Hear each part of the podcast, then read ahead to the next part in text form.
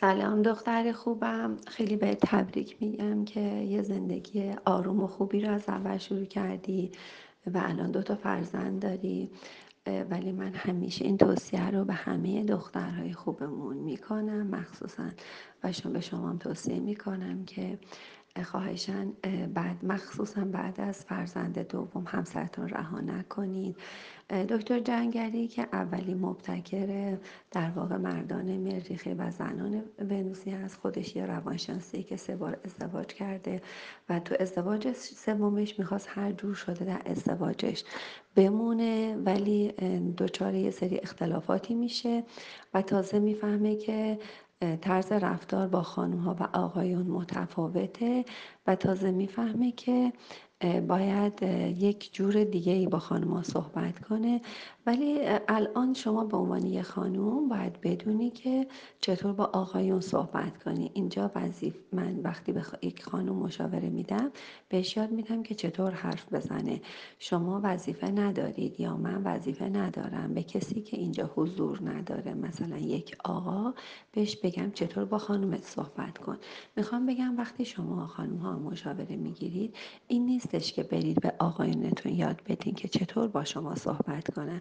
کسی که مشاوره می‌گیره برای خودش مشاوره می‌گیره. یعنی هر کسی که مشاوره می‌گیره باید بتونه یاد بگیره که با نفر بعدی چطور صحبت کنه. در واقع ما می‌خوایم که خودمون رو کنترل و رفتار درستی داشته باشیم. نه اینکه بریم جامعه بیرونی رو کنترل و رفتارش رو رفتار بهشون یاد بدیم که چطور توی رفتارشون کنترل داشته باشن.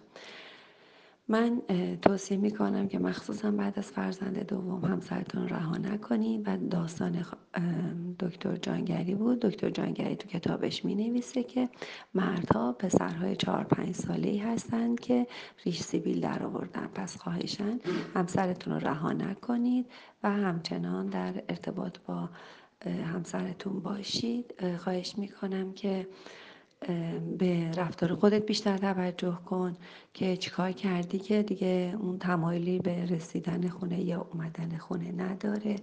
و اینکه متاسفانه چون روابط و تربیت های خوبی رو برای بچه هاتون از اول بلد نیستید و همون روش های سنتی مادرتون رو در واقع پیاده می کنید متاسفانه بچه ها اونجور که شما می‌خواین تربیت نمیشن.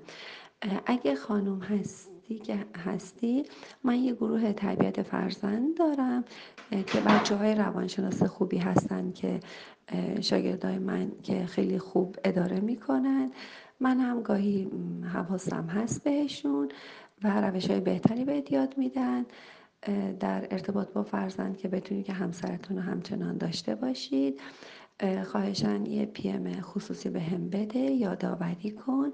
من شما رو تو اون گروه اد کنم. شما اگه تربیت فرزند درست باشه همسرت نمی‌ذاره از خونه بره و دیر به دیر بیاد.